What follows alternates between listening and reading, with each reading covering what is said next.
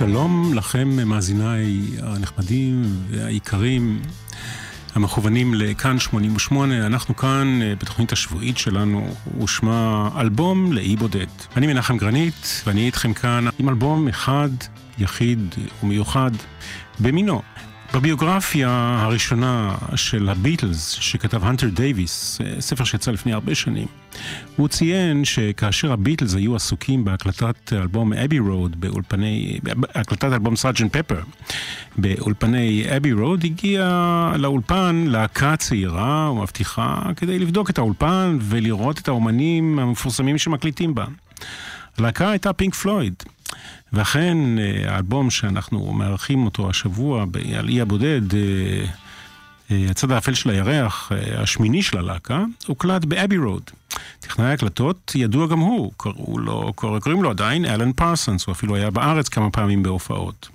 הוא הביא שפע של רעיונות אנלוגיים ודיגיטליים במושגים של אז, שנות ה-70, לופים, סינתסייזרים, קטעים מתוך רעיונות עם אנשים שהיו בשטח, והקלטות התבצעו בשני מקבצים באולפני אבי רוד המפורסמים ב-1972 וב-1973. העטיפה הכל כך מוכרת של האלבום הזה, אותה פריזמה שדרכה מסתוננים או נראים מצבעי הקשת, היה רעיון של ריק רייט, הקלידן של הלהקה, שביקש משהו פשוט ועוצמתי. מי שעיצב את זה היה אנימטור בשם סטורם תורגרסון. אנחנו נפתח, יש לנו כאן בעיה, אנחנו לא יכולים לדבר יותר מדי, בגלל שרוב הקטעים מחוברים זה לזה, וקשורים אחד בשני, אבל בכל זאת פה ושם נשחיל כמה מילים. הקטע הראשון והשני שירוצו בזה אחר זה, הראשון Speak to me, אלן פרסון, שהזכרנו אותו, שהקליט את הלהקה הזאת, היה קורא לתוך המיקרופון הפנימי, בתוך האולפן, באבי רוד, לחברי הלהקה, דברו איתי, כלומר, התחילו לנגן, Speak to me.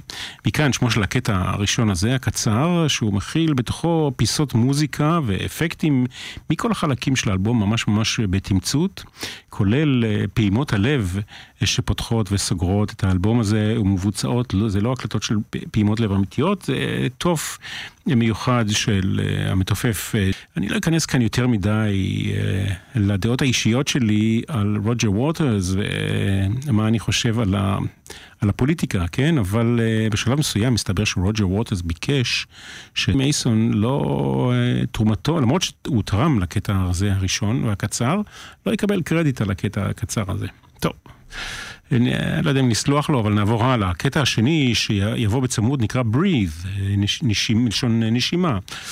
אחת התכונות היותר משמעותיות של המילים באלבום הזה, היא היותן פשוטות, ישירות, אפילו נאיביות במידה מסוימת, וזה בלי ספק אחד הנתונים שעזרו לאלבום הזה לזכות בהצלחה מסחרית. המילים כאן, רוב רובן בעיקרן על פי רוג'ר ווטרס, מדברים על החיים, על לידה, על נשימה במשמעות של חיים. ריק רייט, הקלידן, אומר שההשראה המוזיקלית לקטע הזה, breathe, באה מג'אז, מיילס דייביס, הוא אומר. אקורד שהוא שמע ב-Kind of Blue של מיילס דייביס. אנחנו בדרך לצד האפל של הירח עם פינק פלויד, האזנה נעימה.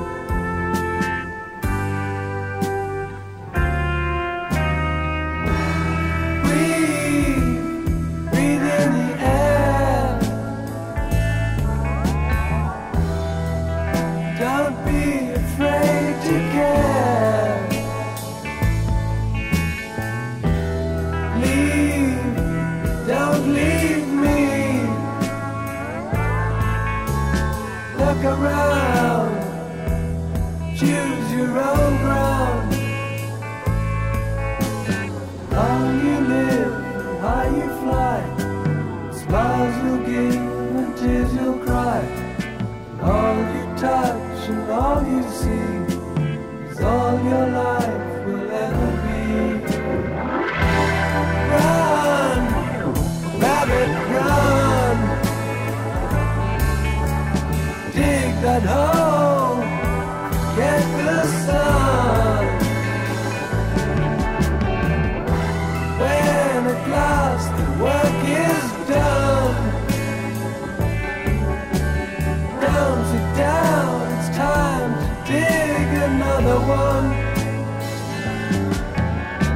How you live, how you fly, but only if you ride the tide, balanced on the biggest wave, race towards an early grave.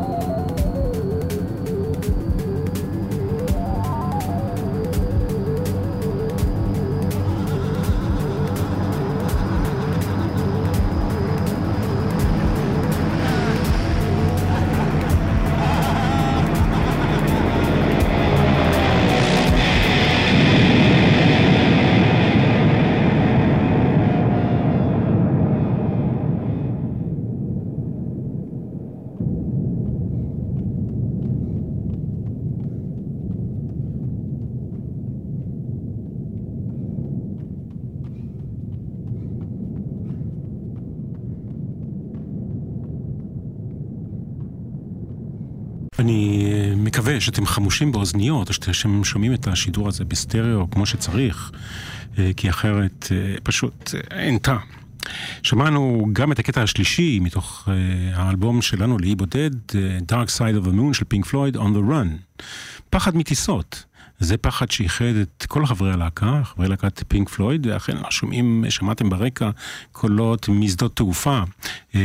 ריק רייט, הקלידן, ציין שמה שהפריע לו יותר הוא התנועה הבלתי נגמרת של מסעי ההופעות של הלהקה, ריצה ממקום למקום ותנועה אינסופית. כך או כך, זה קטע מעבר, בקטע כלי ניסיוני, כשאלן פרסונס, חברינו, מוסיף אפקטים של ריצה ותנועה ונשימה כבדה ועוד כל מיני קולות, כל זה אחרי שחברי הלהקה כבר סיימו את ההקלטה והלכו הביתה.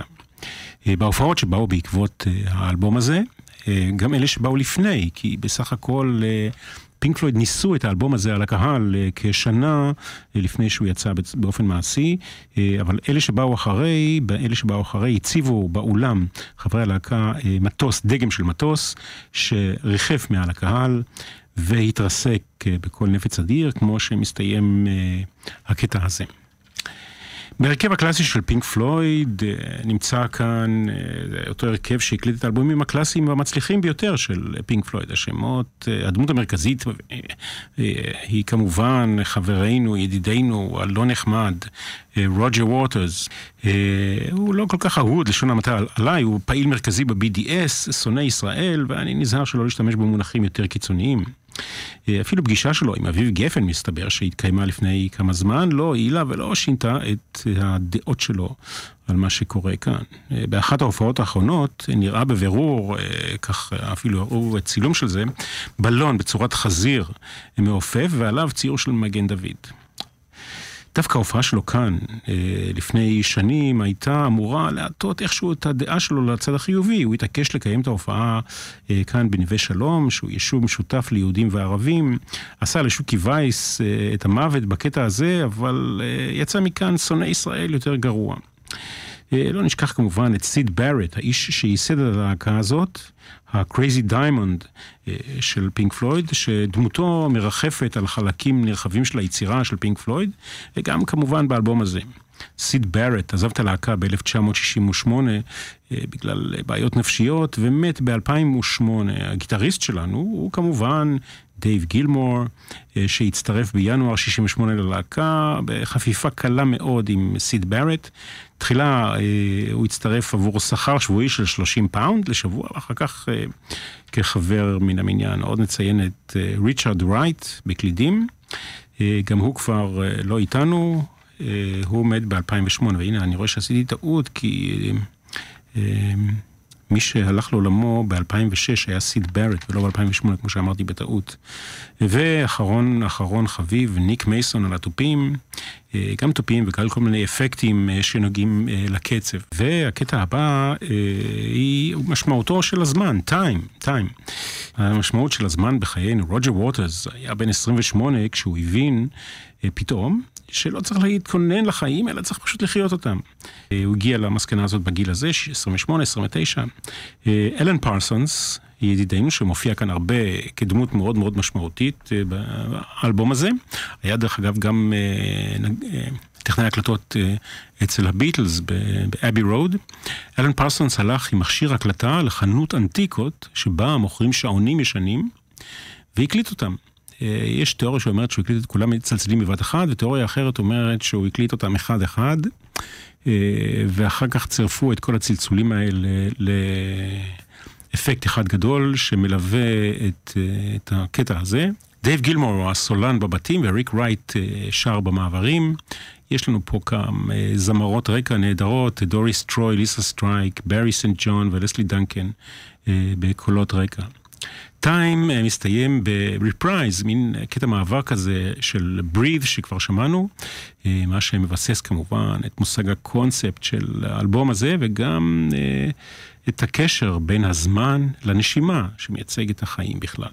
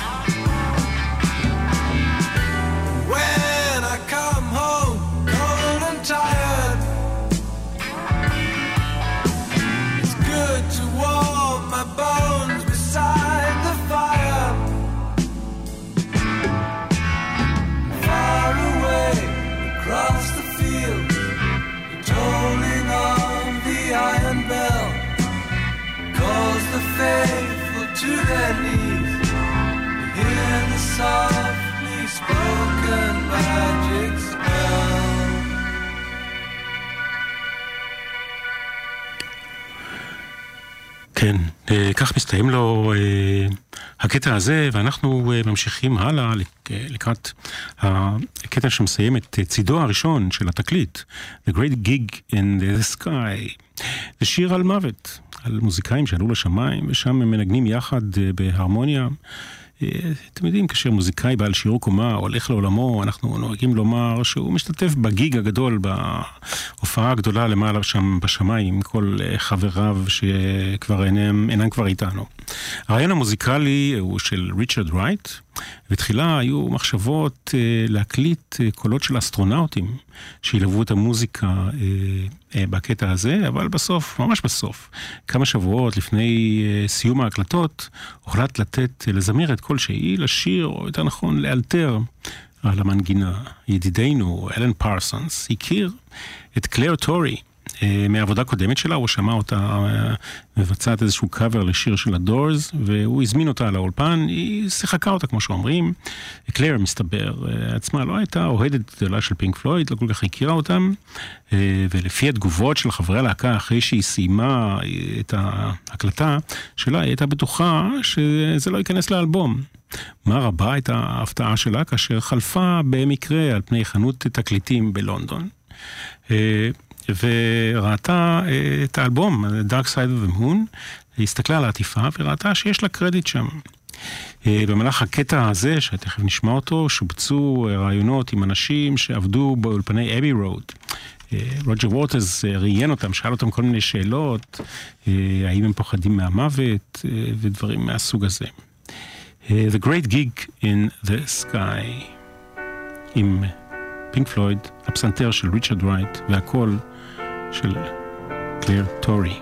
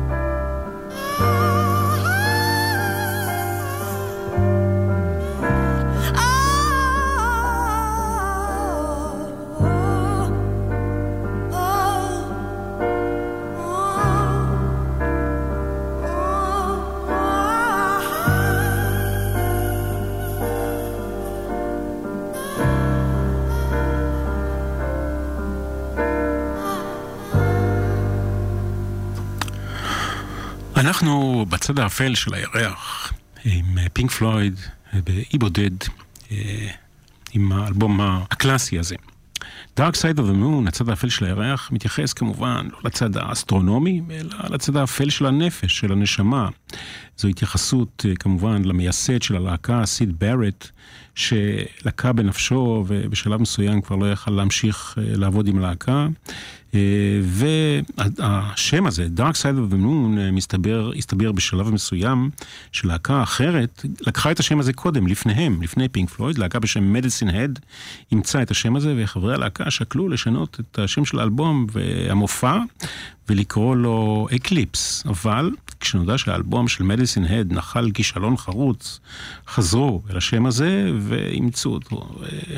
הרעיון בעצם של פינק פלויד היה לצאת למסע הופעות לפני ההקלטה של האלבום, והם גם יישמו את זה כשנה לפני, עם החומר של האלבום הזה, לנסות את זה על הקהל. הם קנו לא פחות מ9 טון של ציוד, וכולל ציוד הגברה, מיקסרים שונים, ופינק פלויד יצאה לדרך. חזרות לכל האירוע הזה התקיימו במחסן שהיה שייך לרולינג סטונס, ואחר כך בריינבו, שהוא היה אחד מעולמות ההופעה הידועים בלונדון באותם הימים.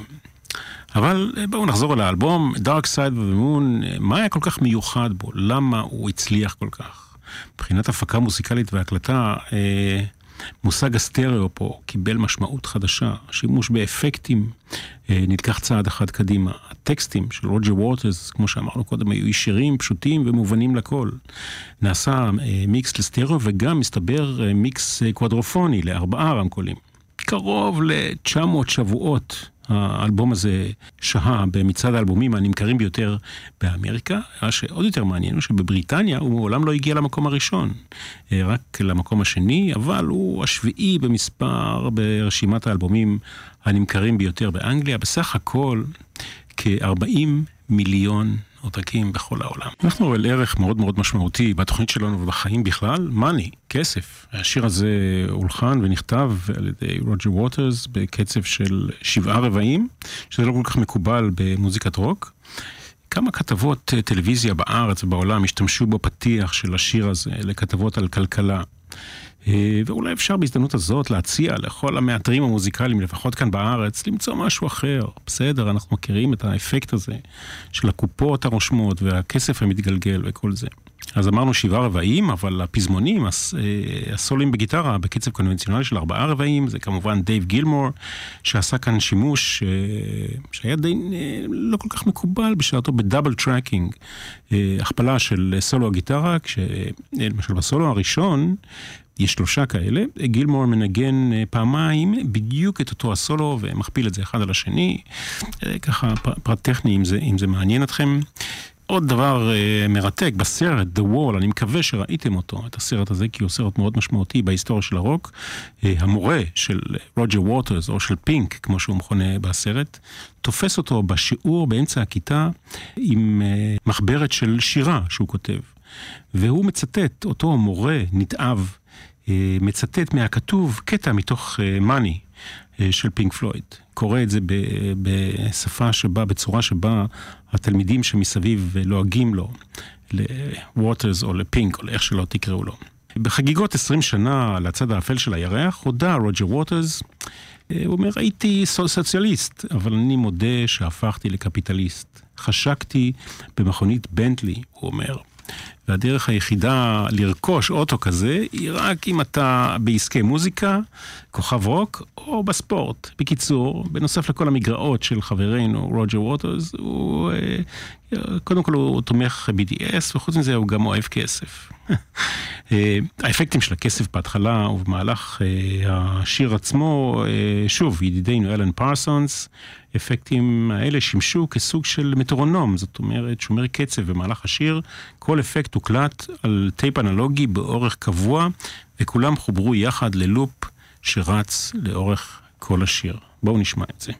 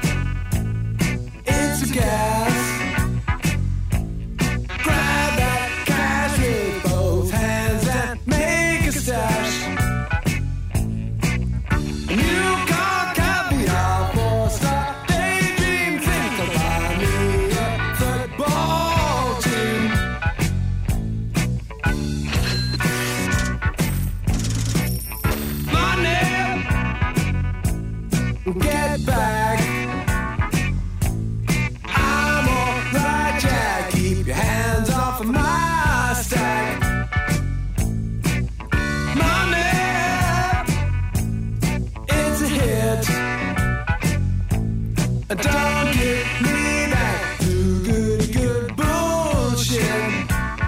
I'm in a high fidelity, first class traveling section. I think I need a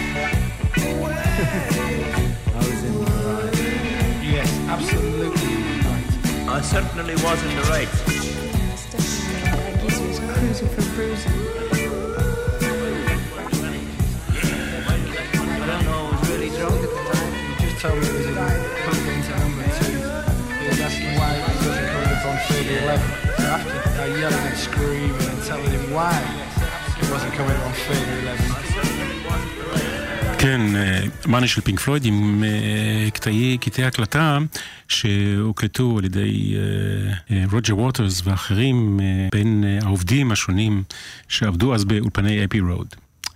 אנחנו עוברים ל-Us and Them, עוד מעט נשמע אותו. המוטיב המרכזי כאן מבוסס על מוזיקה שהקלידן של הלהקה, ריצ'רד רייט, כתב לסרט של אנטוניוני, זבריסקי פוינט. מיכאלנג'לו אנטוניוני כלל בסרט הזה שלו 3 קטעים של פינק פלויד, אבל לא את הקטע הזה שריק רייט כתב. הסרט עצמו, דרך אגב, נחל כישלון מסחרי, אבל נחשב עד היום לאחד הסרטים המשמעותיים של מיכאלנג'לו אנטוניוני.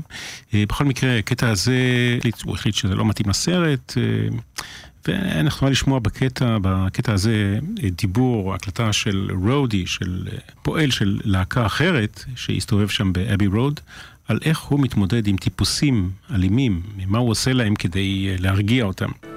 Us and Them.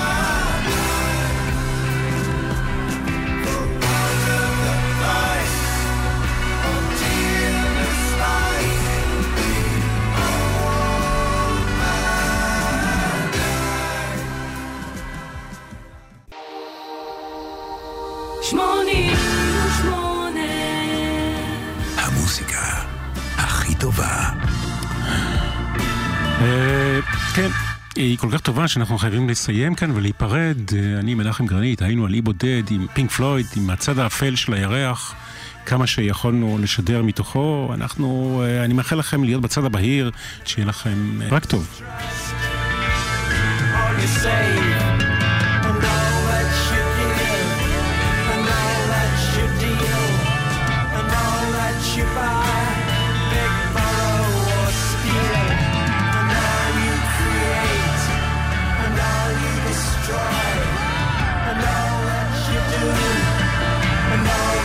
Say, no.